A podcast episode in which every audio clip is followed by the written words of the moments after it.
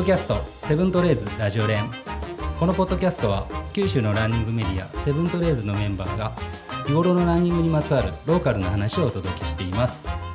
こんにちは、えー、石川です。今日は、えー、11月17日木曜日20時を回ったところです、えー、僕と友野さんと王子で、えー、今日のゲストエールランニングクラブを訪ねて福岡市中央区役員に来ています。えー、まずエールランニングクラブの、えー、皆さんちょっとご紹介したいと思います。まずお名前を、えー、ご紹介してその後あの一人ずつあのご紹介したいと思いますのでまず、えー、お一人目、えー、代表の藤井翼さんよろしくお願いします、はい、よろしくお願いします、はい、で、えー、コーチの福田城さん。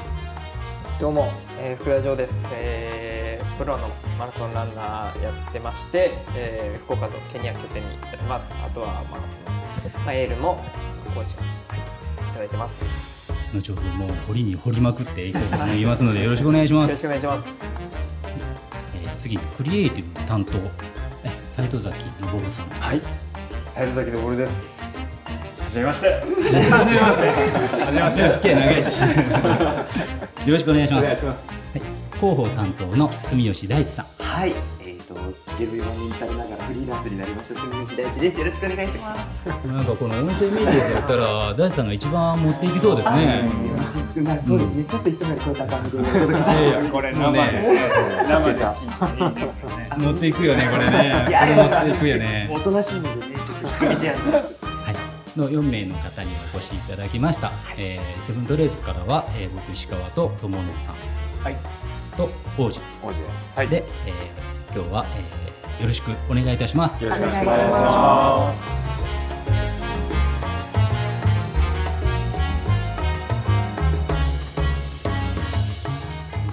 黙ってるね。何緊張してるんですか、友さん。緊張してます。だって目の前に寺島さん。そうそうそうそうそうそうそうそうそう。いや、よくお会い。よくお会いね。もう優しいんですよ。僕がね、もうね、めっちゃ遅いペースで母言ってるのに、回答とか言ってくれるんですよ。めっちゃ優しいもう後でね掘りに掘りまくりましょう、えー、まず、えー、エールランニングクラブ、まあ、お一人ずつ詳しくご紹介したいと思います、えー、住吉大地さんは、はい、マネージャー兼広報担当ということですが、まあ、具体的にどういうことをやられてるんでしょうか？そうですね。練習会の時に荷物番したりとか、うん、あとは本当だ荷物番からそうですね。あとはそのお荷物。お荷物じゃないです「お」がつくだけで意味合い変わるのでお気をつけいた。だいて間違えて飛ばすわね今いやそうです。一応なんかこの練習のサポートがメインになってまして、うん、そのやっぱコーチ陣たちが走っていく中でこう荷物誰も見れなくなったりするところのサポート入ったりとかあとはもう藤井翼と時々やり取りしながら、その彼が一人で運用していく上で大変な部分とかをちょっとお手伝いしたりとかっていう形で一応やっておるのと、あとは、糸 EX の公式ブログの執筆を一応担当しておりまして、まあ、そこで文章でエールの活動を皆さんにこう伝えるっていうのも一応お仕事としてやらせていただいている次第でございます。考え考えてたら今いや大丈夫です。今今ちょっとスラスラスラスラね本職ライター司会というふうにねあるわけ。ねスラスラと言えてさすがでございます。恐れ入ります。ありがとうございます。ゲロがね、うまいよね。ゲロ用はメンタルながらフリーランスになりました。はい、そうなんですよ。こちらの YouTube もね、解説していらっしゃって、僕も見てます。ありがとうございます。見ました？あと本当にね、もう自由な、自由なチャンネルでやらせていただいて。あの、僕らのあのセブントレーズでも、はい、先日ご紹介したあの熊本のたった山チャレンジ、たったチャレンジ 100K、はい、はい、こっちにも出てたんですよね。出ました。うん、たったチャレンジ、いいイベントですね。うんうん。あなんか声、声聞いてああの時出てたんじゃないかなってちょっと思ってみたら出てました。そうなんですよ。もうね弱音しか入っておりませんでしたけれども、あ、でも結局何十キロいったんですか？80キロ走りました。80キロは全然ゲロ弱メンタルじゃないですよ、あの毎回聞かれはするんですけどね、うん、そのコンセプト的な意味で大丈夫かって言われるんですけどね、うん、あでももうなんか20キロ時点でやめようとは思ってたのでまあ、それにつけてはまあメンタル弱いながらいやいやいやまあ80キロまで行ってね。10キロロスタイムある、いやーすごい。でもあのイベントいいのがその、ね、皆さんが焚きつけていただけるのでそうそうそう。あのやめられないんですよねそもそも。まあ、でもちょっとなんかいじめられてた感のようなね。あのやめる時ってバツ印つけるんですけど そうそうそう。あのバツ印をつけさせてもらえないんですよね。まさかみたいなね煽りをされるので。なるほどいつの間にか80キロきましたね。大地さん自体はでもトレイルの方が多いんですか？あどっちかというと割合トレイルの方が実は多かったりはします。なるほどあの僕はあのゲロ弱メンタル長フリーランスになりました。これちょっと嘘じゃないかなと思ってメンタルの弱メンタル強いんじゃないかと思ったんであの新しいあのキャッチコピー考えてきました。ちょっと待ってください。そうなんですか？なんかはい。そこまでしてい弱くも強くもないメンタルのフリーランス日記というフックの効かないキャッチコピーでどうですか？聞かないんですか全くフックの効いてない。弱くも強くもないね。弱くも強くもないあのメンタルのフリーランス日記というぼんやりした。あららなんかもうせせっかくいただいたので、あの、検討はね、させていただきたい普通普通って。もうごくごく普通のキャッチコピーでもうあのほぼほぼ覚えられないようなね。うんぼんやりしたキャッチコピーに。まあまあ、ちょっと。どうかなと思って持ってきましたじゃあそれで決定で。え、ちょっと早く。そんなブレーキングタイムみたいな。ゲロさんゲロさんでもあゲロさんってゲロさんゲロさんで通ってきた。ちょっとね、ゲロジャクさん普通のゲロじゃない。ね。ゲロ弱メンタルでやらせてもらって。俺最初あのゲロを吐くのかなと思ってたそういうわけじゃない。ゲロさんでやっぱそういうイメージになりますね。なんかね。ゲロはな、ちょっと吐砂物ではないのでね。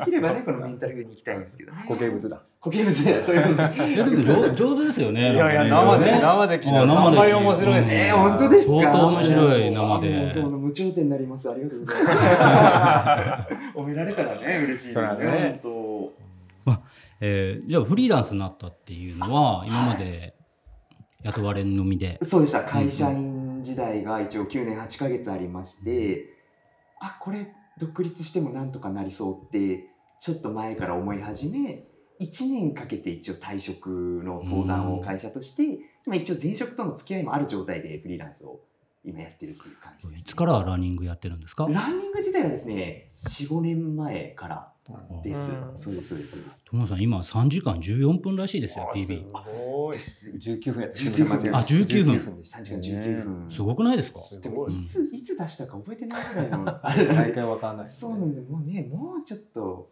だいぶね、仕事も忙しくなりなあ最近ではない？最近ではないです、うん最近ではないです。もうそれこそ3年前とかそんな話なんで。まあじゃあ同じぐらいですよ僕と3年前。ねなんか忘れますよね。なんか昔のことだから。ね。まあ、ちょっとトレイルに入ってるとね なかなかねそうですそうですそうです。ん。時間が取れないですうね、ん、はい、しまあね、なんかこうトレイルのあのゆっくりした雰囲気とか景色楽しむみたいなのが結構ハマってはいるので、なるほなどかなかあれですけれありがとうございます。ありがとうございます。はい、今日はよろしくお願いします。よろしくお願いします。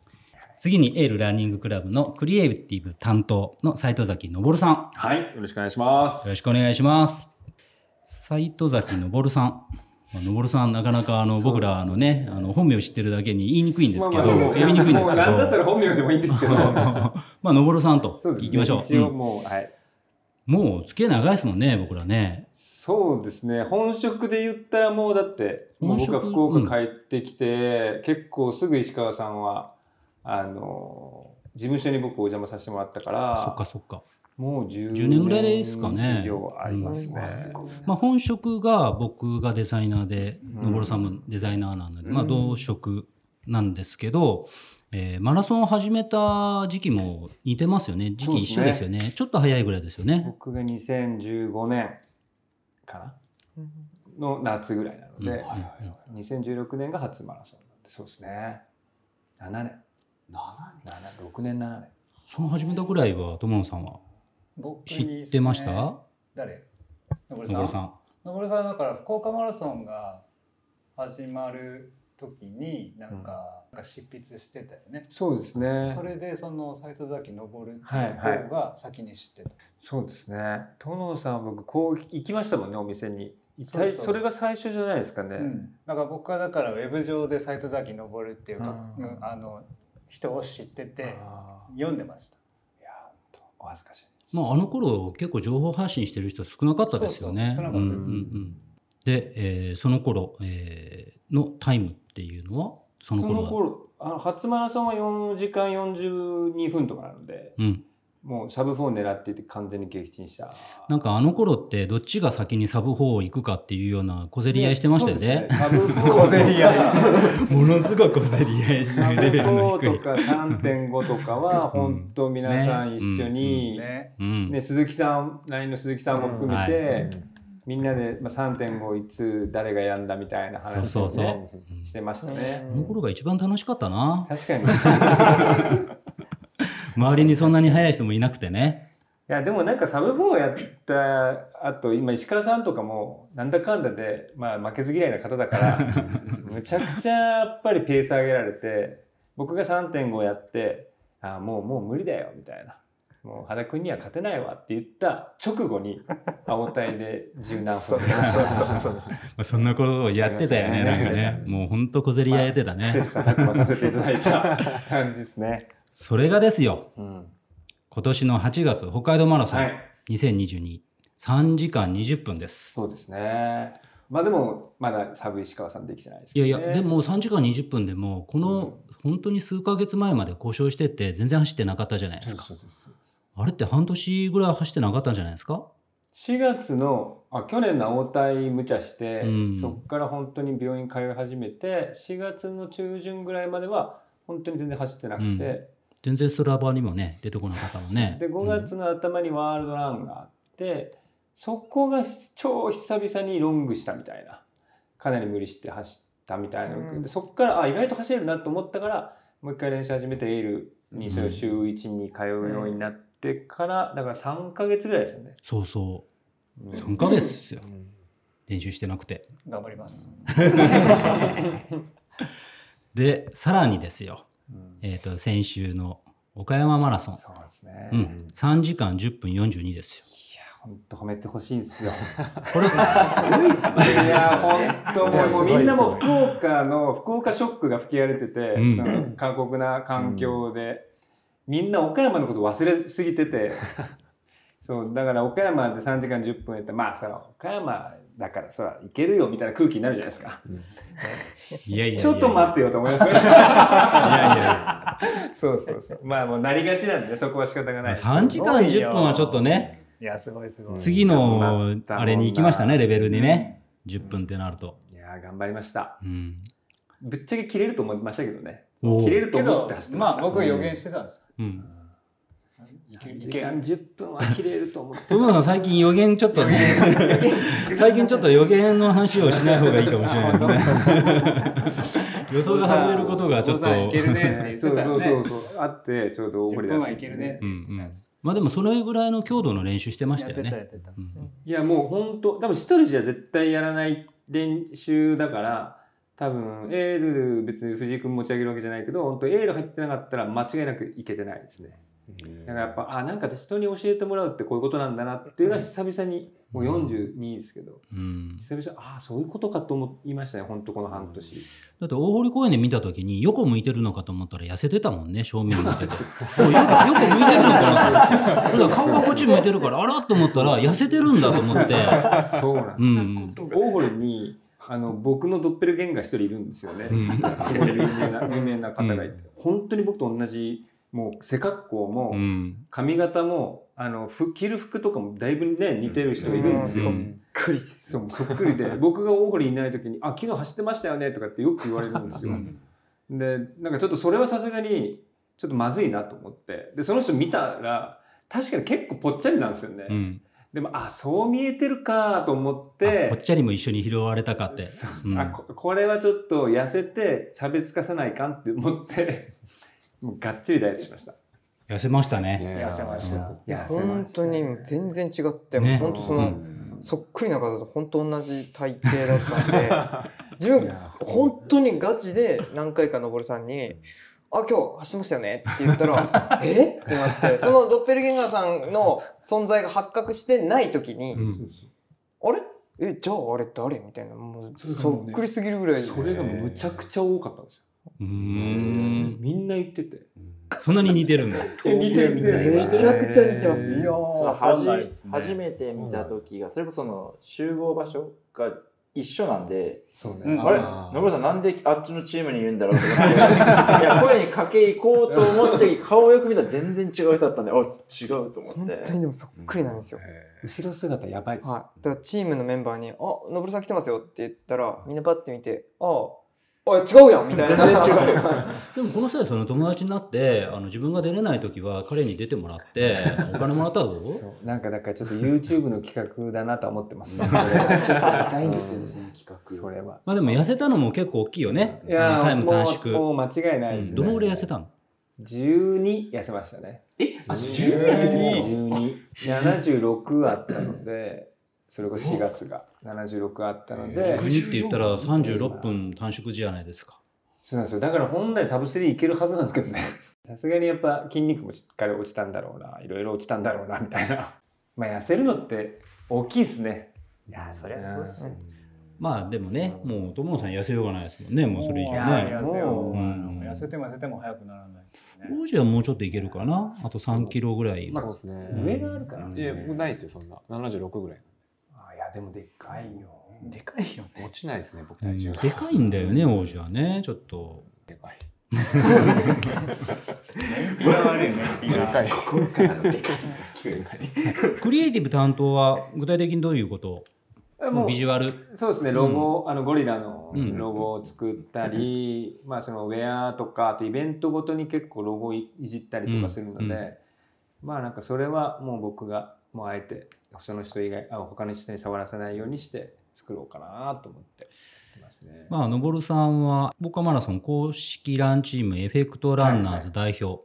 まあ、こっちの方がね、早く、あの、ねやられてて、まあ、ここのビジュアルもちゃんと、そうですね、作ってて、あの大堀では目立ってましたよね。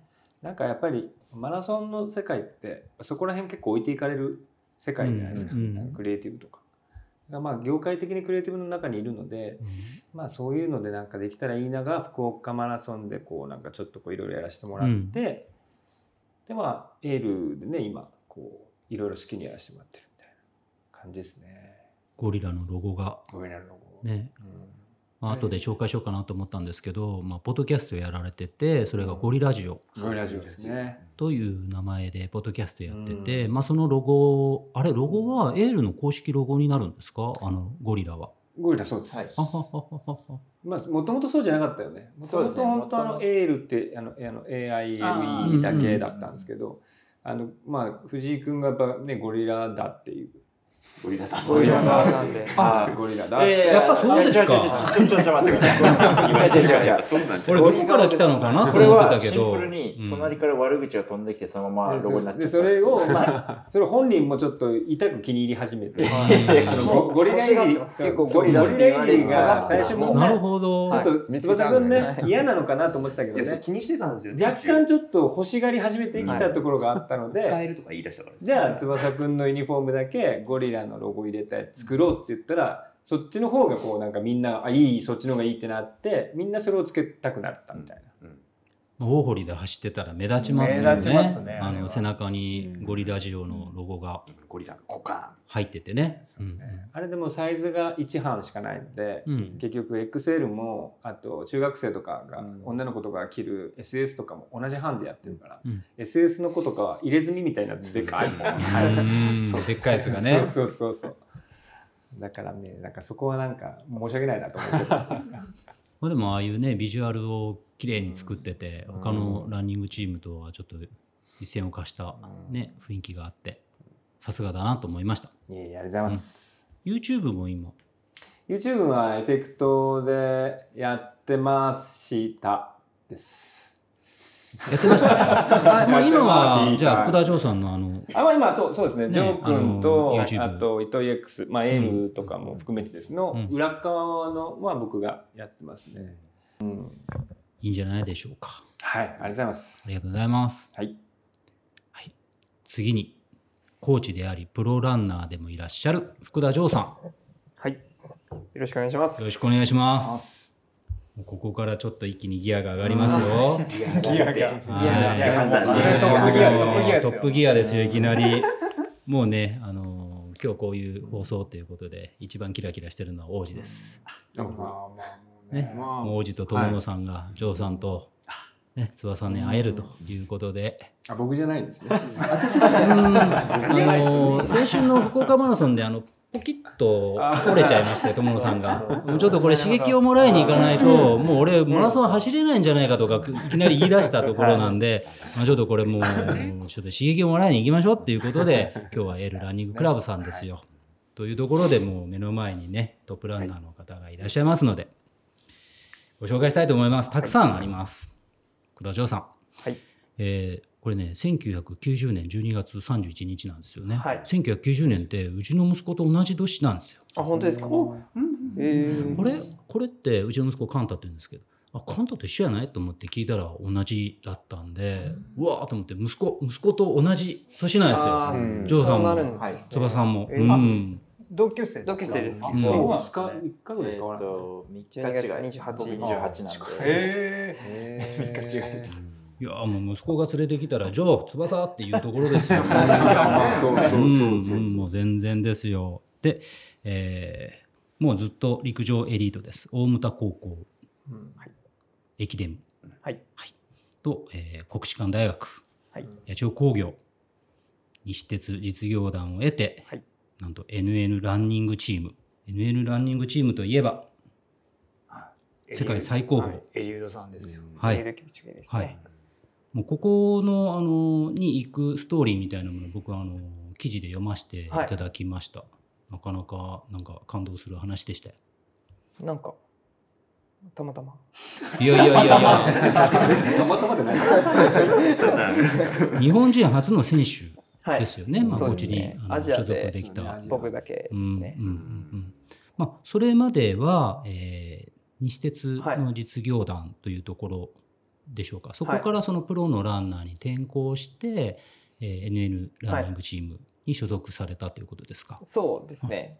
まあなんかあの本来であればちょっとコロナのタイミングとかもあったんでずれたのもあるんですけどぶっちゃけ話で言うともうその西鉄を退社するというか退社する前から NN 自体は決まってたけどあのまあそのコロナでいろんな、まあ、ミーティングができないとか、契約の、まあ、話がなかなかその最終的なところが詰めれなくて、うん。えっと一旦とりあえず飛び出しちゃったけど NN っていうのは公表はなし、あそうなんですね。だからプロランンナーで、えっと、独立してやりますって宣言はあったんですけどまあ NN 自体はもうその時は決まってるような状態、あの僕はもう記事もあの YouTube も見たんで大体のいきさつ知ってるんですけど、一応あのこの、えーポッドキャストを聞いてる方に、はい。えーちょっとその辺もお聞きしたいと思うんですけど、まあ、どうしてプロじゃないといけなかったのかといううんようなところをちょっと簡単に。まあそのこう自分自身が一番そのそういうふうになろうなりたいなって思い出したのがこうやっぱ MGC を一つきっかけにこう大惨敗してで、まあ、MGC の前に、まあ、こうなんかいろんな挑戦したいこと、まあ、海外のレースに出るとかもそうですけどやっぱそういうところで勝負していろんな経験値をこう上げたりとか、まあ、あとは海外で、えーまあ、実際にそれこそケニアとかで合宿してみたいとかっていう思いがあったんですけど、まあ、なかなかやっぱ会社員でやっている以上は難しいところがあってでやっぱり MGC もあの、まあ、当然自分自身の力がなくこう大惨敗してなんかこう自分の中であ今のままじゃやっぱりダメだなっていうのが、じゃあこういうふうなことやりたいなって思ってなんかそれこそ本当にもっとそういうのまでやった上で負けたらもうそれってしょうがないなってうん。自分の中で納得できるんですけど、なかなかこうあ本当はこういうふうにしたかったこういうふうになりたかったみたいな思いがあるままこのままでいいんだろうかみたいなところがあって、まあ、日鉄自体はやっぱこうすごく安定もしてるし、まあ、その将来的な部分もやっぱ保証される部分はあるんですけどじゃあもう自分が本当に最終的に競技を終えた時にあこれでよかったなって自分の中で絶対思えないっていうのが思いがどんどんどんどん MGC の後にこう強くなってきてでそこでこうまた一からこうシンプルに考えたらあの単純にケニアの選手たちってめちゃくちゃ強いし、まあ、NN ランニングチームっていうのはずっと憧れがあったんですごいチームだなっていうのは思ってたんでじゃああの世界一の選手たちって何してるんだろうなとかなんか本当ケニアってどんな練習してるんだろうとかどんなもの食べてるんだろうとかそういったのがどんどんどんどんこう自分の中で気になってきてで一つその大会別府ですね。20うん。2020年の別府でしたけど別府の終わった後にあの合宿に、まあ、それこそ会社が出してくれる出してくれないは別として合宿をしてみたいんだよねっていうのをエージェントさんに声かけてもらってなんかこう知りたい。何をしてるのか知りたいからあのなんかそういうことって可能なのかっていうのとか、まあ、あとはその時に一緒にこうアジアの選手いないと思うけどあの入ることは不可能なのかとか、うん。ちょっとそんな質問を投げかけた結果なんか何日か後にあの、まあ、そのプロフィール送ってくれって言われて送ったらなんか面白そうだからその合宿に来るんじゃなくてうちでやったらいいじゃんっていう声かけてもらってえそんなチャンスがあるんだったらっていうところで、はい、飛び込んでいったっていう風な流れが。まあでも本当にだからシンプルに何やっぱケニアが一番強い。マラソンでやっぱキプチョゲがいるとかそういうところからなんかこうケニアに飛び込んでみたいなっていう思いから、はい、すごく次元の違う話になってきましたけど 僕らと。もうこれこれ何本か収録できそうですねこれね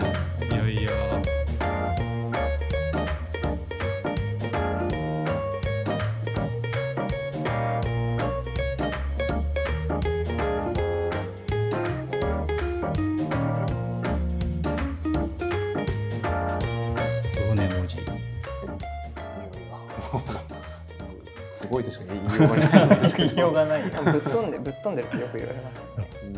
ケニアケニアの強さってもうざっくり聞きますけど何ですか？ケニアの強さは？ケニアの強さ。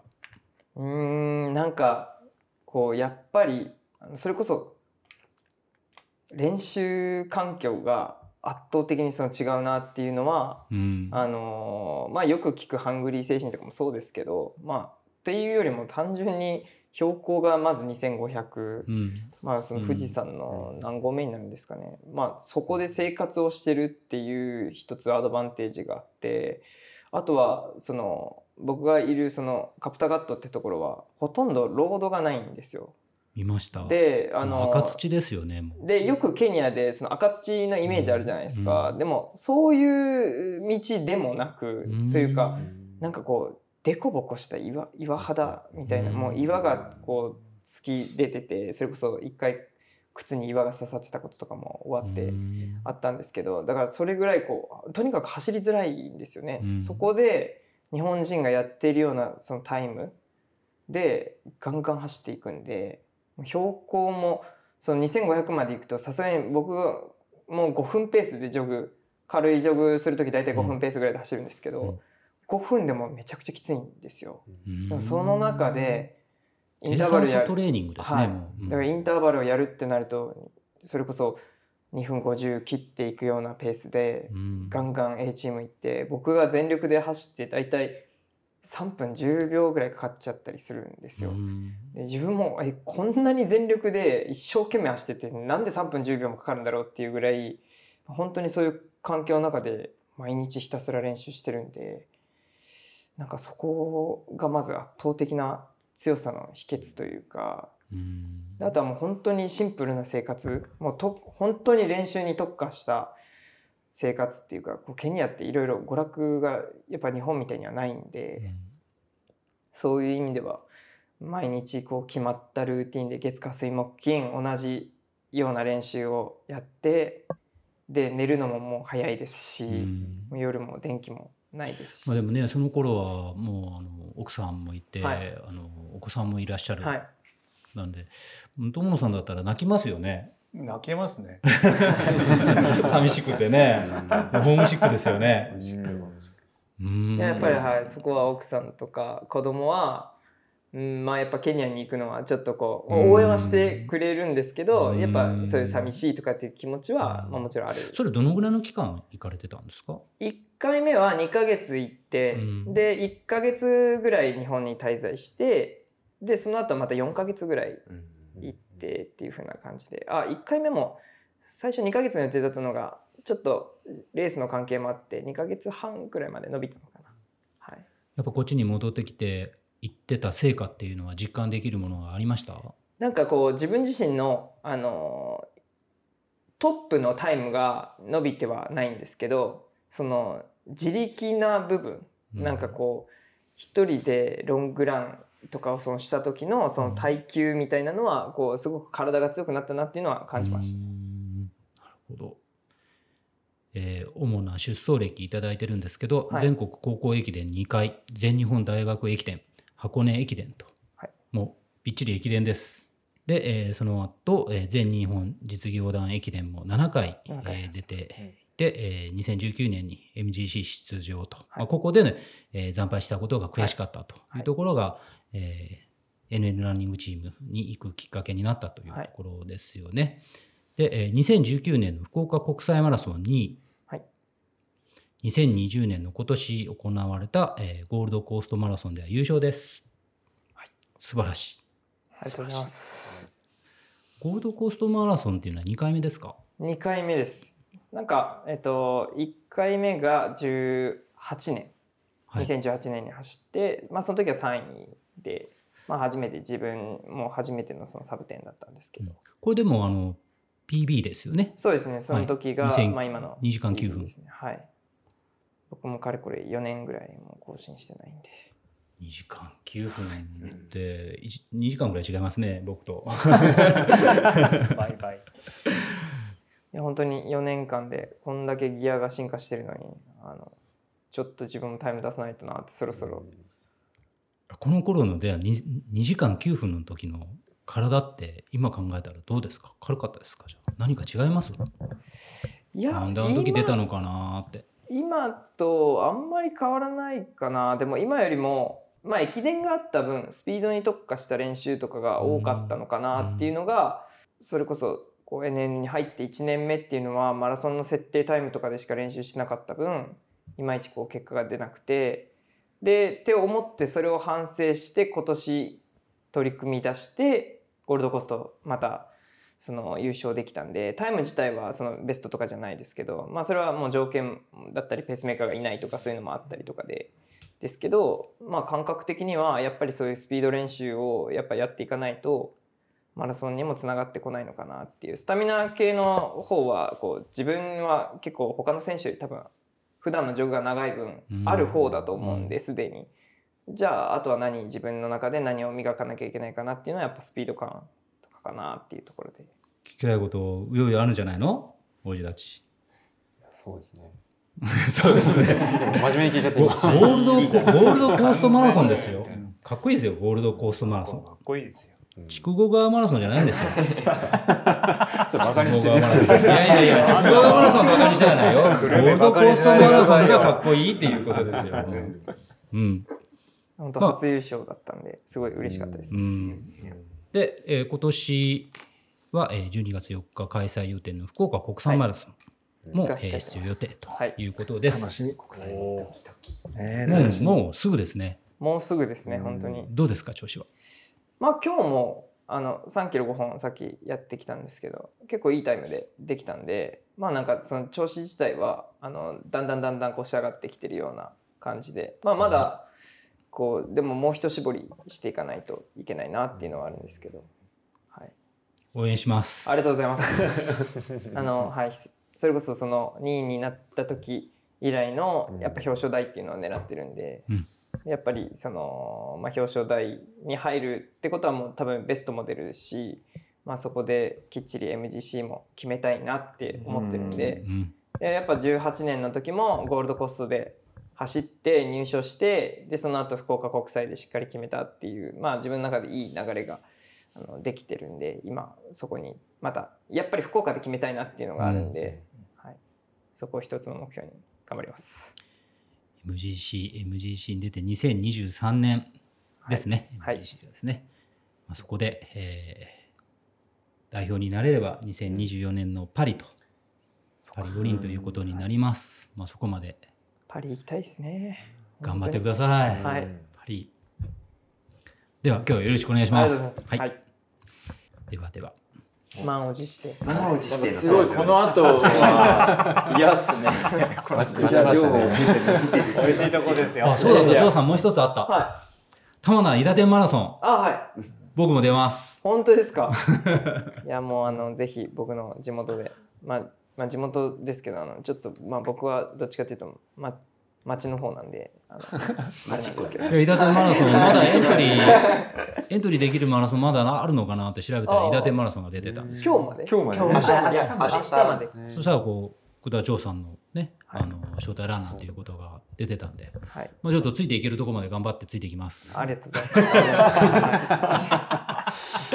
1秒ぐらいまで。1秒ぐらいでは最後にエールランニングクラブ代表の藤井翼さんよはい。よろしくお願いしますろしくお願いします。すっごい喋りにくいですね。プロランナーを前に先に行っちゃったんで。いやいや、今日はエールランニングクラブのご紹介で、エールランニングクラブの代表です。ですから。あなたも伝説だから。で。そうですよ、そうですよ。ね。すごい長いですよ、この伝説シートが。はい。伝説シート。はい。昔はすごかった。昔は。言わない。藤井さん、今年の福岡マラソン出られたんですよね。はい、出ました。福岡マラソン、タイムはどのぐらいだったんですか？あーえっと、2時間39分かかっちゃいました。はすごい2時間40分切りい。40分切ってる。悪い怖い。まあでも、悪いまあいろいろ言われてるんですけど、一応 PB なんですよ。自己申告ね。はい、自己診断。大事です。そこ、そこが不思議だなと思ったんです。今までそんなにマラソンは出なかったん そうはまだ5、6回目ですかねうん。さほど出てないですし、最後出てからもう3年ぐらい、3、4年経ってるんで、はい、久々でした。いや、もう藤井さんも、えー素晴らしい、こう、陸上、競技、えーキャリアです。えー佐久長聖高校。はい。えーあのにあの作あのですよあのです。本当にあのです超よ。名門です。はい、名門。2学年下に大迫傑さんと。1学年あ、1学あ、年。一学年。1学年。はいはい村沢さんもいます。同級皆さんが同級生ですね。はい。ワクワクするでしょ？やばいっすよ。ねやばい。やばいっすよ。伝説のチームって言われてます。はい。まあ、それから山梨学院大学はい。を経て、えー自衛隊に、えー入られまして、今、イトイックスと。はい。すごいです。これで、友野さん、あげましょう、これ。何を？いやいや、藤井さんのしご紹介を。なんかご紹介？友野さんが気になるところ言ってください。あこれやっぱあれでしょうこう僕やっぱ僕もあの 3000m 障害を走ったことあるんですけど埼玉インターハイ高校3年時の 3000m 障害。日本人トップ。はい。すごいですようん。ね、もうこの凄さをやっぱね、うん。友野さん語れますから。タイムどのぐらいだったんですか？その時が8分59秒99でした。おおギリギリギリだ。はい。それでも多分地区予選からトップだったんじゃないかな。全国のランキングで。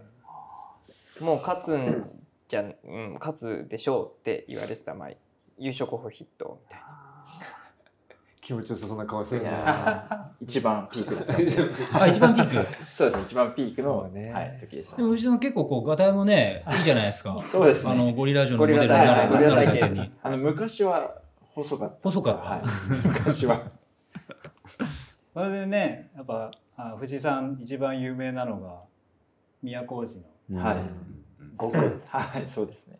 幻の幻の区区間間記録まであとちょっとっていう、はい、とこまでってい行きましたね。うね。うん。うん。あの高校駅伝の都大路のままあ事実あ上の区間賞ですからね。事区間実記録上の区間記録を持ってらっしゃるんです。5区何年経つあれかえー、あれから何年？何年ですかね？えっと17年です。卒業して17年。17年。それはジョーさんも出られてたんですか？あ違う。あ違う。違う違う。16年ぐらいか。うん。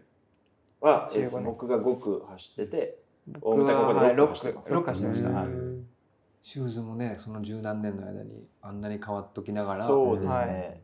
まだ、まあ3キロやね。それでもその幻と言われた、まあ、まあ測り間違いじゃないかと言われた記録が、えー、8分22はい、だったんですけど、えー、8分24で24でしたね。2秒しか変わらない、はい。はい。もしかしたら間違ってるんじゃないかっていう記録に対して2秒しか変わらないっていうのはすごくないですか？いや、まあ、ねえ、まあ、そう。悔しいけど2秒しか変わらないっていう。てかけどそもそもだってもうこのもう十何年。十何年経ってますね。塗り替えられてないってういう、ん。すごいですよ。やっぱ5区にあの当時の藤井翼はすごい速かったんでうん。なん5区にそういう選手来ない。あなんでここ走ってんだはい。うん。やっぱ他の学校だったら1区走ってるぐらい強かったけどうん。やっぱり佐久長聖が強すぎて強本当にだよね。最強世代だったんで、ですよね。そら強いよねっていうやっぱ周りから見ても藤井翼5区にいるんだってう。いう、ん。アンカーが大阪スグルうんうん。大阪スグルそうですなんかもうタイム正直タイムを狙っ区間記録を狙ったというよりは、えっと普通にトップで渡すことだけを考えて走ってたんでうん。で結果ゴールしてみたら近かったみたいな感じでもまあ藤井さんぐらいでその3キロって言ったらあっという間でしょ？いやあっという間ではもうそれなりのもう出力で走ってるからそれはきついっすあの5区がちょっと上り気味の3キロなんで、でももう自動販売機になんかタイプぐらいの距離でしょ？でも3キロって言ったら、まあ、そそれにちょっとプラスする。分 結構上りこうまあ平坦からの上りの3キロでやっぱしんどかった記憶あります、めちゃめちゃ足の速い人が大堀公園走ってる時とかこううもう浮いてるじゃないですか。足がほとんどついてないっていうか。出ますよね。うん、飛んでる感じ、まあ、あんな感じですよね。まあ、とんその感じで僕は大阪を見てました。あ あ飛んでるなとか思いながら。そうですか。やっぱ早かったですね、そもそもその、まあ、元岡中あそうですね。の駅伝強いじゃないですか、はい当時は強かったです。そもそも、まあ、こちらの学校に行かずに佐久長聖に行ったっていうのは、あ よく聞かれるところです、自分でチャレンジしたんですか？えーまあすごくいいまあ本当いいように言うとそうなんですけど真実は全然違う あのみみんなさんからは志高くいったんだろうって思われてるのがもう9.9割ぐらい、全然そんなことなくて、あのまあ、たまたまその、まあ、県外に出たいなっていう気持ちはあったんですけど、やっぱ九州県内、まあ、九州学院とか、うん。まあ、当時佐賀の白石高校とか強かったので、まあ、その辺りを、まあ、ちょっと考えてはいたんですけど、えっと、一回遠征行った時に佐久長聖高校っていうところ一回だけ寄らせてもらってあの、まあ、存在を知ってたぐらいで、まあ、大牟田高校と一緒で、まあ、強豪校の一つみたいな感覚だったんで、で、えっとまあ、進路ってなった時に、まあ、僕が希望した白石高校とあと山口の最強高校、はいあどちらもちょっと県立の公立でちょっとあの勉強の方ですね。ちょっと学力もそれなりにないとちょっと厳しいっていうところになった時に選択肢がなくなり、うん。まあ、ちょっとふざ、まあ、冗談交じりで佐久長聖高校とか行けないかなっていうふうにちらっと言ったら、まあ、顧問の先生当時の顧問の先生が当時の佐久長聖の監督してた諸角監督はい。とちょっとつながりがあって、うん。っていうのを知らずに言ってたのでで勝手にこう先生同士で話がいっちゃってまとまっちゃった。まとまりましたね。しかも中学校2年生の時にまとまっちゃっててそれが。2年生の時にはい、2年の終わり際ですね。すごいになんかまとまってで僕はそんなこと知らずにあのふふらっとこう部活の帰りですね。いつも通り部活から帰ってた時に、まあ、ちょっと顧問の先生怖い先生だったんですよこわもてで結構生活指導される先生でいきなりこう寄ってきて「お前本当に佐久長聖行きたいんか?」ってこう真顔のトーンでガチトーンで言われたんで「え？っ?」てなってでも怖いから「はい」としか言えなくて もう二センチ「はい」って言っちゃって確定ですよね。だいぶジョーさんと志が違いますね。全然違いますよ落差がちょっと。はい、でそもそも佐久長聖高校のことを知らずに中身もよくわからないまま入学が先に決まったんで。そこから調べたって感じですね。どういうとこかを。そしたらとんでもないなんか有名選手が出まくってる高校っていう、でびっくりですね。厳しかったですか？死ぬほど厳しかった。真顔で。いやもうここだけは自信を持っています。多分誰よりも厳しい3年間を過ごしたと思ってなんかでもあのジョーさんのあの YouTube であのスカイビレッジではい。大牟田高校の監督が怒号をその 言ってる映像があるじゃないですか。はい。あれよりも厳しいですか？いやもう全然同豪とかじゃないですね、もうあれが優しい本当ですか？なんかあの佐久長聖の監督は、まあ、大牟田もその一緒に合宿するんであれなんですけど叫ぶんじゃなくて逆に冷静すぎて怖いんですよ。うん、もうじゃああのやめたらいいじゃんみたいな。あそっちですね。そうですね。ま叫ぶっていうことは本来ないですうん。ね、あそういう暑さじゃないのそっねなんか。ちなんですよ。だから多分そっちの方がうん。怖いだろうなって言われてて。だからなんかも捨てられるじゃないですけど、うんまだ怒鳴られるとちょっとなんかああったかみじゃないですけどまだ、うん。まあ、気持ちが入ってるじゃないですか、人間に感じますあもう無無ですからね。もうあやばいやばいしか出てこないんで、うんうん。存在がもう危ういと。思う いやもういつどこで置いてそういう怖さかれるもあるのかこれは怖いな、うん。けど僕ね高校の時高校1年生の時その 3000m 障害走ったんですよ。うん。久留米の陸上競技場で、ああそこで。はい。一緒ですね。新人戦で。でオムタの選手と一緒に走ったんですけど、はいオムタの部員はあの陸上トラック一周囲んで、はい。ずっと「我慢です我慢です我慢です」ってずーっと言ってるんですよ。うん俺もあ絶対選手に？うん。うんうんうん。絶対勝てないと思います。当時のオムタも本当に。あのすごか今のあの怒号が飛んでるけどでもあの普段全然僕らの時とはやっぱ違うんで僕らの時はもうげんこつ自分でしてましたもんね本当に。ちょっとした宗教集団みたいな感じになります。お前が悪いっていう。でまあもちろん先生が打つと問題になるんで自分で自分の頭ば打て。でもそれはもう正義だと思ってたんで「はい!」って言ってこうコンコンってなるように打つんですけど「もっと強く打たんか!」って言われて「はい!」って言ってもいかに音を鳴らすかみたいなコンコンってこうなるんですよね。はいすげえっすねこれはねちょっとね。あんまないですよね。その点では大牟田高校を選ばなくて正解だったなって思いまうしたね聞いた時には。んまあ厳しかったんですけどそういうのはなかったんで。俺らの時代だったらわかるけどジョーさんの時代でですか？はい、朝4時半起きだったしもうなんかこうスーパーに月1回行っていいとか。月に1何でですか？回しか行けなくてスーパーとかも。あ寮からね。寮から入れて制限されて。で買っていいのおかず3品までとか決まってて。え月一の楽しみおかず3品って。ちょっとあそんな世界があるんだなって僕も本当にあの飛び込んだ後にあちょっとミスったかもしれないって思いました。いやまあでもそういうところからですかねやっぱメンタルは。そうですね。まあ練習きついのはもう当然じゃないですか、どっちかというとやっぱ生活面への厳しさがやっぱ先生たちはどこも強く意識しているので、まあ、その点では群を抜いてた自信はあったんですけどなんか何禁止事項が多すぎて逆に何やっていいんだよっていう いや僕も中学3年生で携帯持ってたんですよ。はいうんはいはい。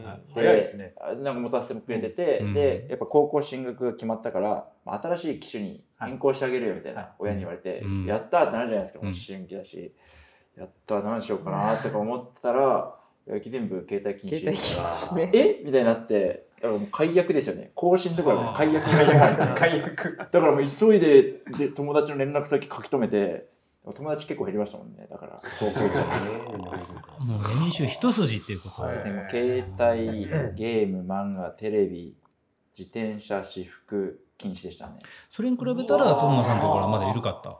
え？友野さんのところはまだ緩かった、高校、うん。いや何もそんなないよ。じゃダメなこととか。だからな何がいいのかなっていうところで、まあ、あの小説ですよね。漫画内の活字の小説と、まあ、音楽が許されてたんでこの2つだけでしたねこれもね駅伝の名門校山梨学院大学。はい高校はどうだったんですか？その陸上部。そうですね山梨学院ちょっとめ面接官みたいだよなんか ねそうですね。純粋に聞きたい。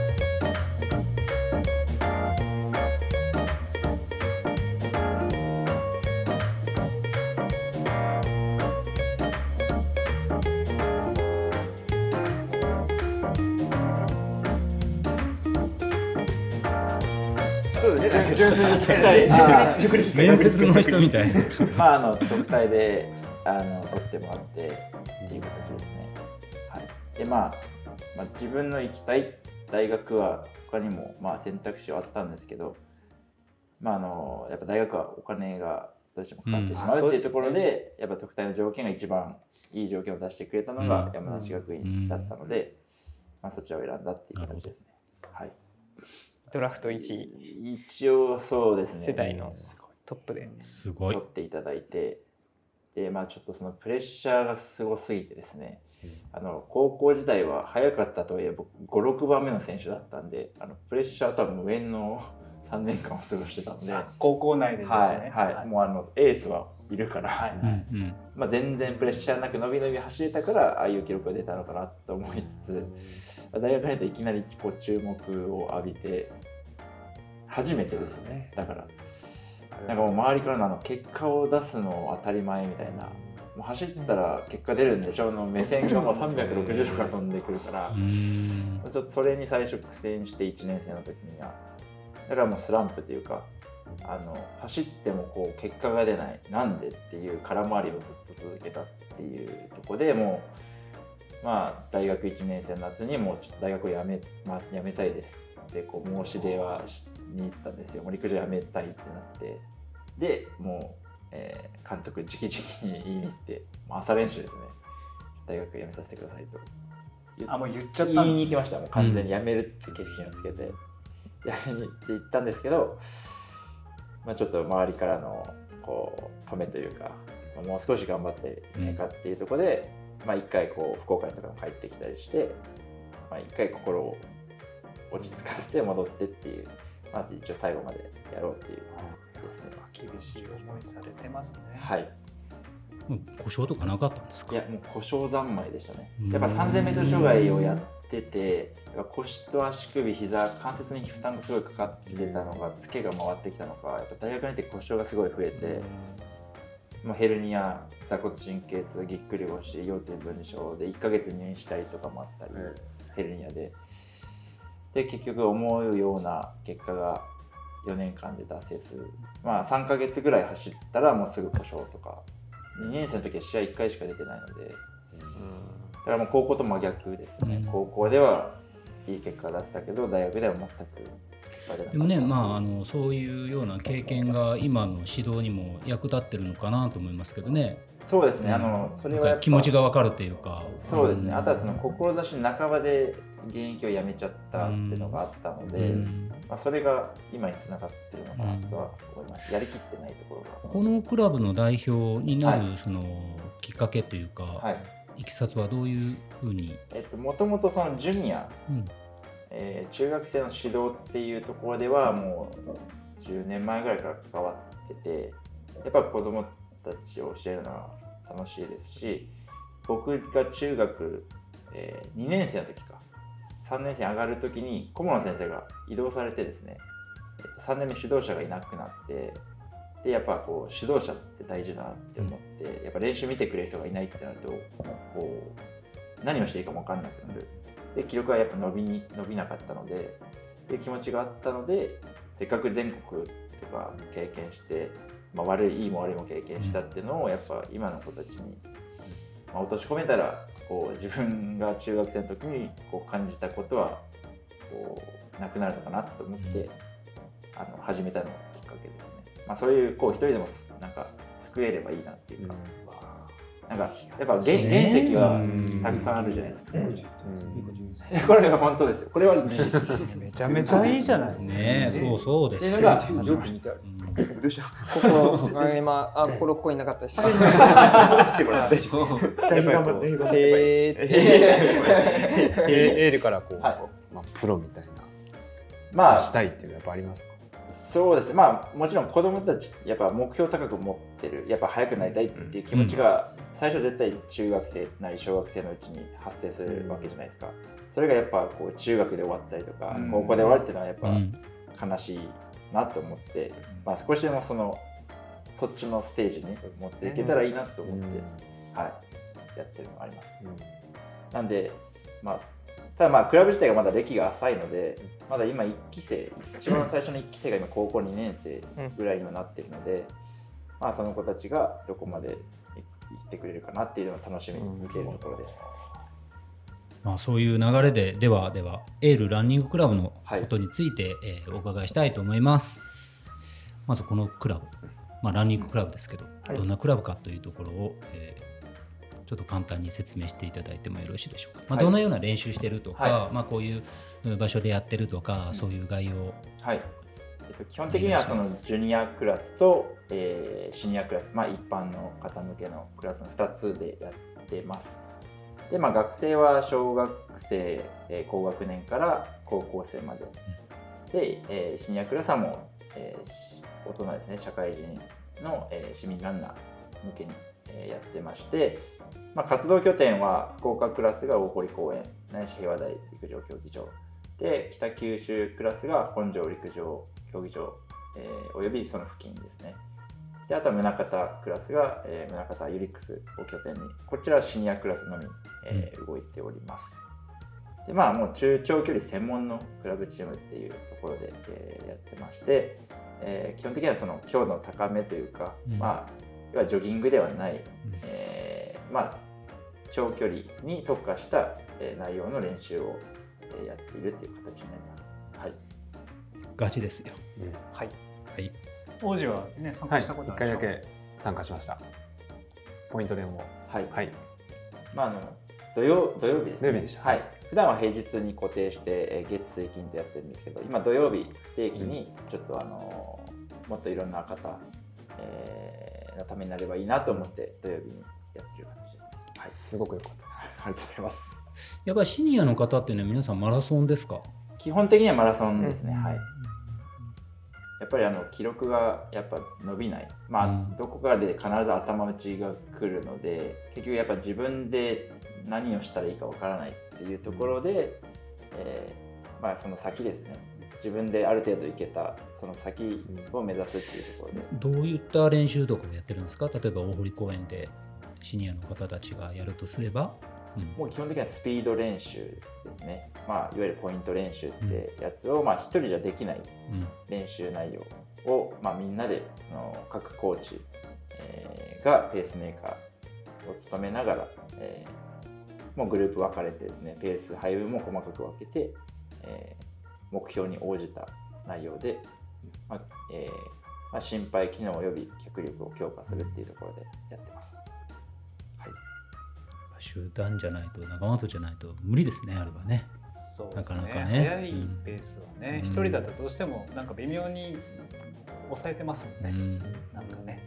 まあ、なんかその結構クラブでやるメリットで言ったらこう、まあ、それこそ一人でできない練習うん。を、まあ、やってるっていうのとやっぱりそのクラブでこうペースメーカーがしっかりつくとかっていうところで言えば、まあ、そのなかなか他のクラブとは違う違った感じでその、まあ、ある程度のそのレベル分けをしたそこに各それぞれのペースメーカーがついて、まあ、ギリギリのところは攻めるじゃないですけど。っていうのは結構やってたりあとはまあこういろんな情報が溢れてるんで練習内容っていうのは大体こうどのチームもこういろんな、まあ、指導者の方がいたりとか、まあ、そういった形でこうやられてると思うんですけど、まあ、そこら辺はあのスピード系の練習で言えば、まあ、藤井が案を出したり、まあ、マラソンで言えば、まあ、僕はまだやっぱ現役なんで、まあ、どういうふうにこうやってるかとかっていうのをあのまあ、なんでこのタイミングであの多分よそも同じような練習メニューはやってるんですよ。ただなぜこのタイミングでそれやるのかとかそういったところをちょっとこう、まあ、教えさせてもらってるというか最適なタイミングでというか。バランスが大事だしあえて落としてる時もあるんだよとかもうなんで落とすのかとか今日はもうその8割ぐらいで終わるとかあとは今日はもうマックスでやるとか。まあ、そういうふうなところはあのこういうのがあるからこうですっていうふうな説明を細かく、まあ、ちょっとさせてもらいながらレースから逆算して練習メニューを組んでるっていうのが多分よそとはちょっと違うところなのかなっていうのは思います。そそれがすごく良かったんですよ。その練習始まる前にまずなぜこれをするかっていうのとで練習終わった後にじゃあ今後どうしたらいいかっていうのをちゃんと明確にロジック立てて説明してくれるので、めちゃくちゃ勉強にもうその2時間ぐらいですからね。めちゃくちゃ勉強になる、うん。あ来てよかったなと思いました。王子はあの単発コースはい。で入ったの、はい、うん。めちゃくちゃ良かったのはジョーさんの後ろ走らせてもらったんですけど、うん。2キロ3分45で8あはい。分みたいな。すごい楽だったんですよ。走ってて。うん。全然疲れなくて。多分一人だったら結構きついんですけど、もうずーっと終始楽で。でだんだんリズリズムが合ってきたのかなと思うんですけど。最後上がってましたもんね。最後は40い切ったぐらいでしたね、はい。それでも楽でした最後まで。だからすごい不思議で。あとは結構それこそその選手その参加された方に合わせてその設定は言うんですけどでも多分このぐらいでいけるなっていうのはあのそれこそあの黙ってじわーっとペース上げたりとか、うん。あの引き出してます。実はこれぐらいでいってましたみたいな感じであの、まあ、その人の目指すところとかに合わせてこうちょっと引き出すじゃないですけどっていうのはやったりしてます。トムさんもモチベーションを今日上げるのが目的の一つということだしね。あのー、本当僕頭打ちになってて。えーっとこう3時間19分ですね、今。それが2019年か。まあその後ちょっと骨を折ったりして怪我してたんで、今年からちょっとまたマラソン走り出したんですけどえーっと2月に熊本走ってまあそれもなんかもう最後走りきれずに3時間33分とか。で先週の福岡はもう完全にもう足つっちゃって、うん歩いて3時間49分とか。もうちょっと ちょっとこれ。深刻さがすごい。もうね泣きそう。音楽変えないといけなくなるねこれね。いやこれでずっと僕あのその前息のね練習してる時に、はいみんなであの練習してるの見てたんであいいなこれいいなと思って、ちょっと本気でちょっと行かせてもらいます。あもうぜひぜひ、はい、ぜひ。今度あの別大に出るので、期間は期間はあるので。結構別大組は多分多いのかなっていうのと、ああそれにあはい結構じゃあそれに合わせてこうそうですね多分土曜日の特にその練習会っていうのはもうマラソン特化型の練習になってくるんで、まあ大体の人がやっぱ別大とかその辺がこうターゲットになってくると思うんで、そこをゴールにこう逆算してメニュー組んでいくっていう、参加させていただいてあの、はい参加表明がい、やもうここで僕はあの自己ベスト狙います。はいぜひぜひ。ぜひ。何分？いや自己ベスト。19分切りたいです。地球ね。ちょっとエールでね。そうですね。出稽やりましょう。なんか結局もう30とか40になってってなると知恵もつくから自分でメニューも考えちゃうし自分でこれが正解みたいにやっぱりこう自分の体知り尽くしちゃうみたいなとこあるじゃないですか。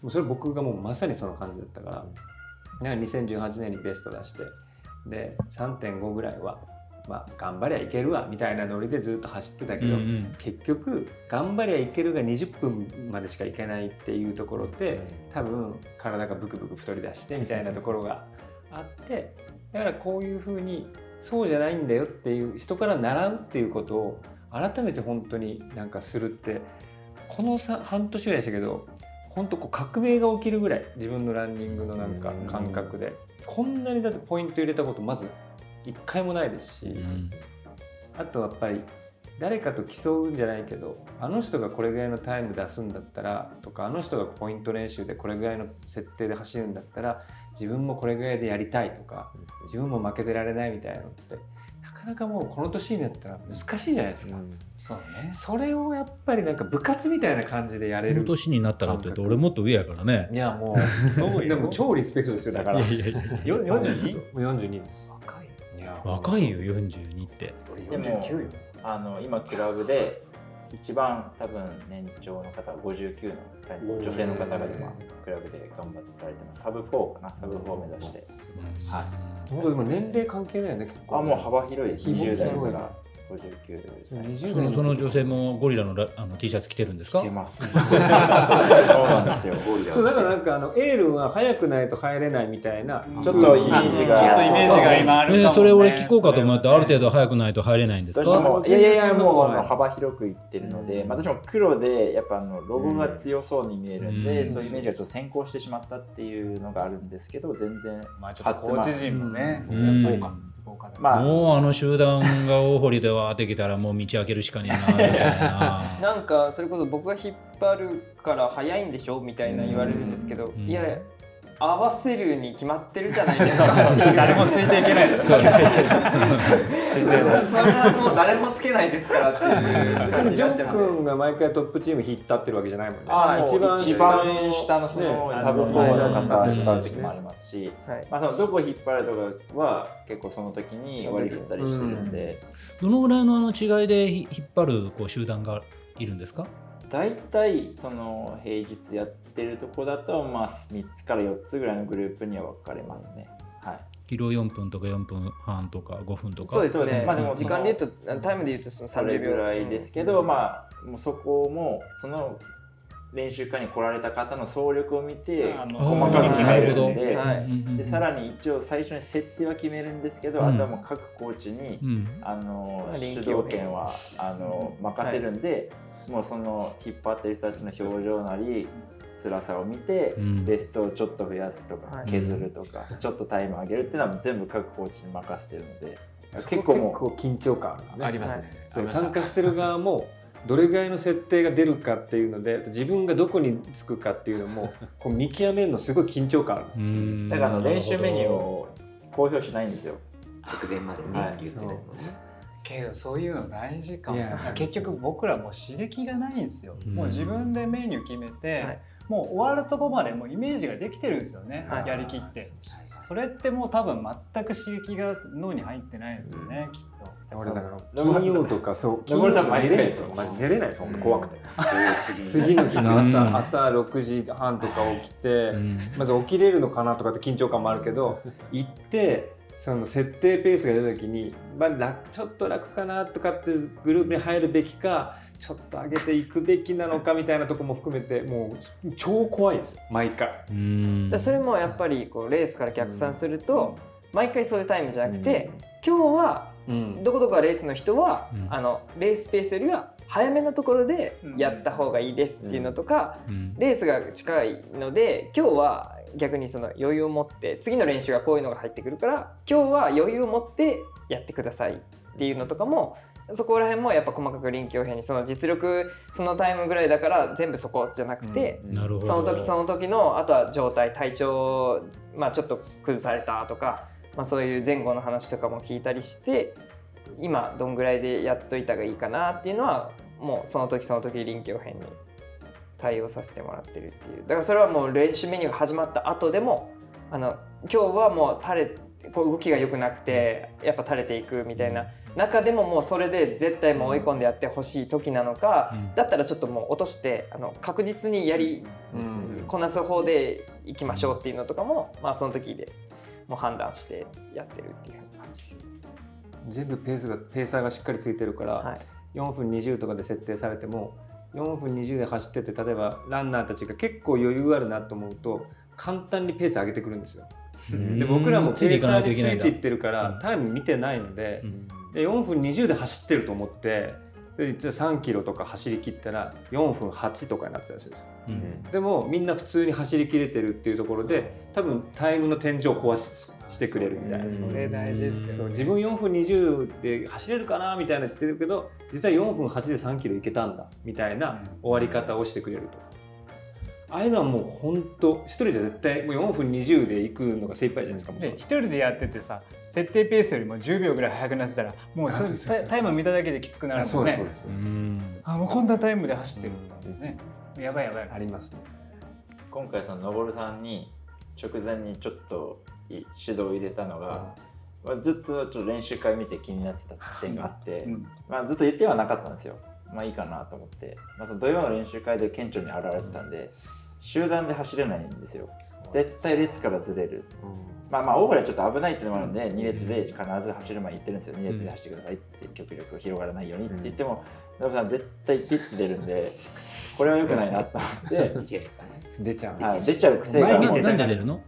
いやなんかね前にしてほしいと足が当たりそうで。うん。だから前なんだけどちょっと斜めにこう出たら足が当たらないからっていう感覚だったんですけどまあ本当それこそあのいやもっと前の人使った方がいいみたいな話をされて、ああなるほどなと思ってやるようになったから、まあ、岡山とか北海道とかはもう全然人についていくっていうことを覚えただけでもフルマラソンがこんなに楽になるっていう。そうなんだ。意外とその集団に合わせるとか人の後ろ走るっていうの苦手な方多いんで、多いです。僕もずだから結構人でやって強めに言ったんです、まあ、あの絶対今日は外れないでください絶対に2列で守ってくださいって言ってだから守るようになる藤井君がいる宝亭の前では必ずスッと入る。でも人についていくって練習は一人じゃ絶対できない。じゃないですか。確かやっぱりそれってマラソンの戦い方の練習みたいな。に、うん。その単純に自力を作るだけじゃなくて戦い方の練習みたいなのっていうのはもう集団走じゃないとできない、それね僕もいつもマラソンレースの時も集団走が苦手すぎてなんかおかしいんですよ。いっつも。いっつも一人で走ってるから。なんか集団になるとねおかしいんですよなんか。でも今回岡山は間違いなくもう25キロぐらいで一回もう単純に力がポンってなくなってあもうダメだと思ってタイム見たら4時あ4分40ぐらいまで落ちたんであこのままずるずるいくんだろうなと思ってでまあちょうどいいペーサー見つけたからその人のもうふくらはぎだけ見てとりあえずついていこうと思ってで結局35キロまでつい連れて行ってもらってたらなんか知らんけどこうまあ多分ジェルも入れたし体に治ったんでしょうね。ほんだらペースが元に戻って、まあ、離れたけどうん一番結局遅かったタイムが4分42なんですよ。お岡山じゃあねパパねそうだからうん。あそこが多分底辺で、うん。そこからこう綺麗に引っ張ってもらったみたいな、あまあ集団走強えと思いますね、うん。本当に。いやでも多分友野さんがやってるやつとかもそのまあよく一人で走られてるの僕も見るんですけど、僕も一人で今やってるんで、あとは集団のその後ろについた時のそのリズム。なんか一人でやってるとちょっとそのリズムつかみづらいみたいなのあるじゃないですか、でもそこに多分集団で練習してちょっと慣れていくと普段一人でやってる分もう僕とかも普段今日もインターバル一人で頑張るじゃないですか。レースの時人の後ろつくだけでめちゃくちゃ楽なんで。はい、自分で作んなきゃいけないところを人が勝手に作ってくれるんでうん。レースの時はだからそういうアドバンテージが結構一人でやったりするとそういうのはあります。だからあえて高校生とかも一人で走らせるんですよ。そっちも大事。はい、それはそれで大事な要素で。でもその中でそういう集団でもし集団じゃないとやっぱ自分もその本当に動きが悪い苦しい時に粘れないみたいなデメリットがやっぱあるからそこは誰かあと一人前にいるとか後ろに誰かがついてくれてるとかっていうだけでもあいけただろうなっていうでも一人だったからもうどうしようもない垂れちゃったみたいなっていうのはやっぱ自分もやっててそういうのがあるんでだからそういうのはこうまあ一人でやる良さもあるしみんなでやる良さもあるしっていうところでだからバランスうまく取れたらもう多分めちゃくちゃベスト更新できると思います。めっちゃ勇気出てきました。やる気にななりました？なってますなってます。メンタル大事ですもんね。ゲロ弱メンタゲロルヨメンタル。側としてはもうメンタルですですよ。ねメンタル大事ですよ。もういい練習やっててもメンタル乗らなかったら全然結果につながらないし逆に練習の前もね、うん。あのこの間僕それこそ大地が練習来てた時に、うんうんうん。あ今日なんかやる気ないよね言ってたね。もうテンション上がんないよねって言ったら、まあ今日やった練習よりも遅いペースで2本ぐらいでやっぱ全然動かんかった。ダメやったわ。もうやめようっていう。だからもうその時はもう割り切ってやめたんですけどうん。この中でやってももういい走りできないと思ったんで。やっぱメンタルはマラソンはメンタルですね荷物版してるからですけど見るんですよね。皆さんのいつもの走りとか顔の表情とか見るとあ明らかに違うっていう方やっぱいるんですよね。いい時と悪い時と悪い時と、うん、でやっぱ戻ってこられてるのでもう練習やめて、うん。あやっぱねメンタルって大事よね。って思いながら見てますねメンタルはでもトレランもねメンタル大事ですよね、そうです長いのもねねトレランは長いからですね。何十時間とか走り出すともうそうですねまあ僕は前に走ってる人は女の人って決めてますからね。気持ちでね。保ち方ですよね。早くても遅くてもそうしたらもうその1 0キロでも気が紛れるからです本ね能ですもんね。本当に。うん。松田の横走なんか 松田の後ろ走ってる時はもうあの変なドキドキ感しかなかったけど、ね、ドキドキするのね。いやもうは1秒外したらどうしようみたいな。恐怖恐怖ですうん。ペーサーペーサーそれこそあの子はもう本当に集団走できない子やろな、はい。もうえ誰ですか？松松田松田選手。はい。真後ろ入れないんですよ、横になるんあですよはい。ね、横に出てくるんでで結構ガツガツ当たるんですけど本人がもうガツガツ当たっても逃げないでっていう。そこが一番走りやすいポイントみたいな、横が走りやすい。はい、でこうガツガツ当たるけど避けるなって いう。あいつ注文が多いんですよ本当に。激しく。はい。だから僕はあの高橋直子さんに事前に「いや高橋直子さんがあの解説でこのポジションがいいとか言ってくれないと僕は多分あの走りづらそう選手が走りづらそうとか言われたら嫌だからちゃんと 彼女のポジションはここですって言ってくださいねって言って 言ってましたちゃんと。なるほどね。えはい、結構聞けましたけど、い。いいですか？十分。じゃあもっと今より速くなりたいという方は、ランニングクラブに、ぜひぜひ。ぜぜひぜひということでゴリゴリ鍛えてもらってください。だからこの土曜日の例えばまああのね入会は入会でもちろん、いいですし。ホームページはいからでもいいですし、まあ、とりあえず体験っていうかポイント。はい。うんとかの、あれはインスタグラム？もうあのその公式からでもいいですしもう手間がかかるようであればもうインスタグラムとか SNS の DM から問い合わせしていただいても対応します。報はインスタグラム基本的にはそうですねインスタグラムで発信してますのではい確認していただければと思います。はい。またあのこの告知文とか、えー掲載するあのページの方にあの URL とか掲載してますので、まあ、そちら見ていただければと思います。ということで、そろそろゴールにしましょうか。これあの最後にあの乾杯で終わるのが僕らのポッドキャストの式典あレッドブルありになのでレッドブルで乾杯しましょうか。レッドブルですえー、これからも福岡のランニングシーン盛り上げてください、はい、と、はい、えー、福田城さんの2024年のパリまでの活動を、はい、道のりをね、はい、道のりをみんなで応援して、はい、頑張りたいと思います。はい、乾杯。乾杯。お疲れ様です。お疲れ様です。今日はありがとうございました。